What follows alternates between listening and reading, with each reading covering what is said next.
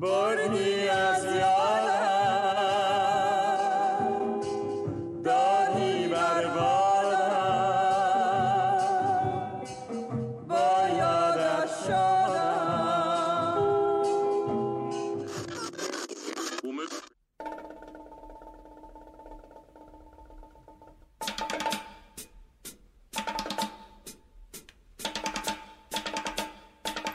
با درود من نیلوفرم و با مجموعه پادکست ترانه ای که نو شد نوشته پویان مقدسی با شما همراه هستم.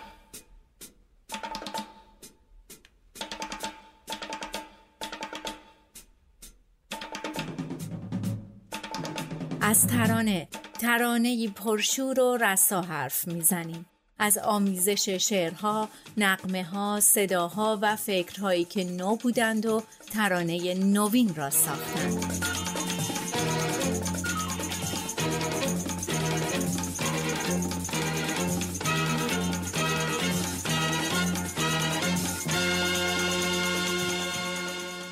مردا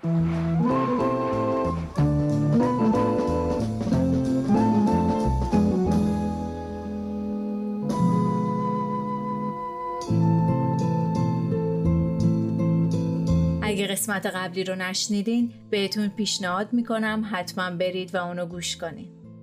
چون توی این قسمت من می‌خوام در ادامه قسمت قبل بین 11 همکاری مربع خاطر ساز اردلان سرفراز حسن شمایی زاده واروژان و گوگوش نگاه دقیق تری بندازم به ترانه مرداب که یکی از مشهورترین و متفاوت ترین کارهای این گروه در تمامی اجزای سازندش به حساب میاد. مرداب روایت استاری آدمی گیر افتاده توی شرایطی صعب و دشوار رو تصویر می‌کنه. شرایطی که می‌تونه محصول سیاست، اجتماع یا سرگذشت شخصی خود فرد باشه. آدمی که با هزار رویا و آرزو در کشاکش زندگی توی برزخی گیر میافته که همون مرداب شدنه.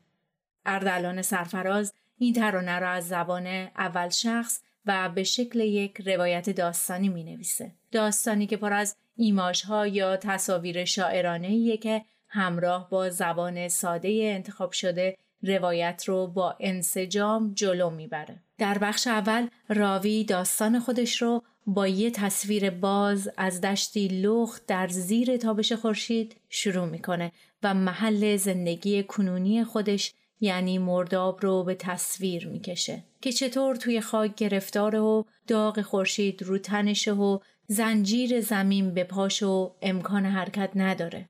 در این بخش شمایزاده ملودی رو به صورت تلفیقی از خوندن و دکلمه طراحی کرده. تجربه ای که خیلی خوب از کار در اومده و گوگوش همونو با لحنی ناامید و شکست خورده و بغزالود به بهترین شکل اجرا کرده. میونه یه دشت لخت زیر خورشید کبیر. یه مرداب پیر. توی دست خاک اسیر. منم اون مرداب پیر. از همه دنیا جدا. داغ خورشید به تنم. زنجیر در بخش دوم که اولین اوج ترانه است شاعر به سراغ آرزوهای سوخته گذشته میره. انگار این مرداب رودی بوده که صدای رسیدن به دریا رو داشته. اجرای نوتهای بالا برای ملودی این بخش به خوبی بیانگر حسرت و خشم تو امان راویه. من همونم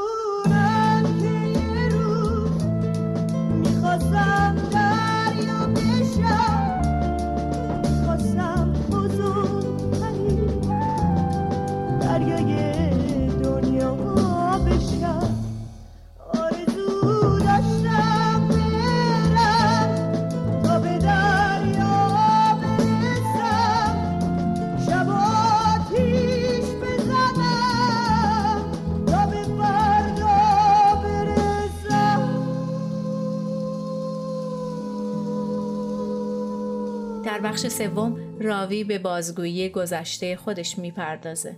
اینکه چی بوده و چطور توی این شرایط اسیر شده.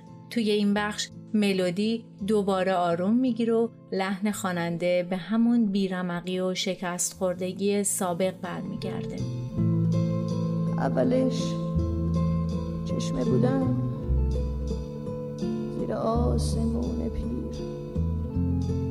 اما از وقت سیاه راهم افتاد به کبیر.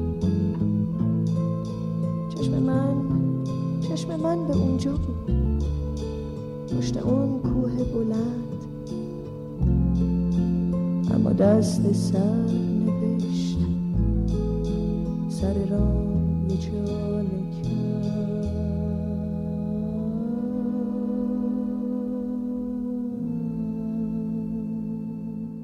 در بخش چهارم راوی از چگونگی زندانی شدنش توی خاک و نباریدن بارون و مرداب شدنش حرف می‌زنه. توی این بخش هم ملودی ساز با انتخاب گام های بالای موسیقی خشم و حسرت راوی رو به خوبی منتقل می‌کنه.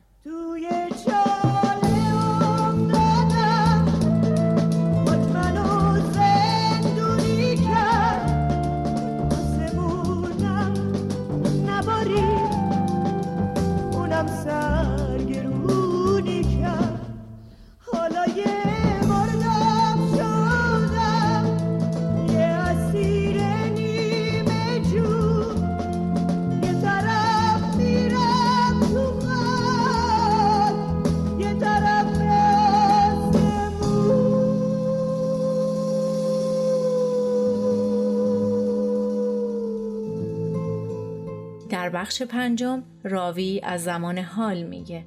از اینکه چطور زمین از پایین و خورشید از آسمون شیره جونش رو میمکن و بخار می‌کنن. خورشید از اون بالا ها زمینم از این پایین. هی بخارم می‌کنم زندگی شده همین. با چشام مردنم دارم اینجا می‌بینم. سرنوشتم همینه من اسیر زمینم. در بخش ششم و آخر راوی از آینده ای نزدیک میگه که سرانجام توی این وضعیت جان خواهد داد و چیزی از اون باقی نخواهد موند.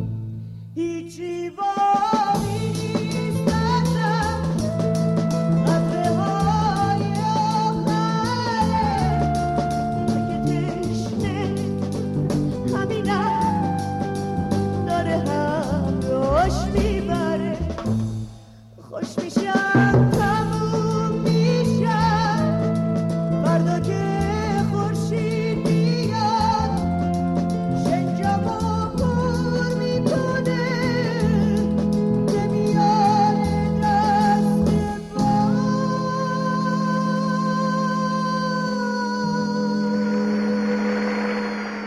ساختار کلی ملودی شمایزاده به صورت اجرای نوت‌های پایین و نوت‌های بالا در دو بخش و سه بار تکرار اونها طراحی شده. چرخه‌ای که تو بخش اول با نوت‌های پایین بیانگر یأس و ناامیدی راویه و در بخش دوم با نوت‌های بالا حاوی خشم و حسرت اونه. از نکات جالب دیگه این اثر اینه که ترجیبند نداره و یه شعر روایی از اول تا آخر بدون ترجیبند و تکرار خونده میشه. واروژان هم در تنظیم این ترانه با درک درستش از شعر و ملودی ساخته شده برای اون همین قالب دوگانه و تکرار شونده رو رعایت کرده و با انتخاب سازهای محدودی مثل کیبورد، فلوت، گیتار و درامز و همینطور اجرای آکوردها و ملودی های اثرگذار در لایه های مختلف کار باعث ساخته و پرداخته شدن فضا و بستری مناسب برای اجرای آوازخان شده. مرداب واقعا ترانه متفاوت و شنیدنیه.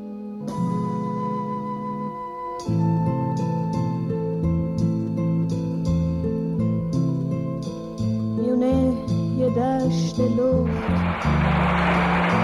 زیر خورشید کبیر لوله مرداب پیر توی دست خاک منم اون مرداب پیر. از همه دنیا جدا. داغ خورشید به زنجیر زمین.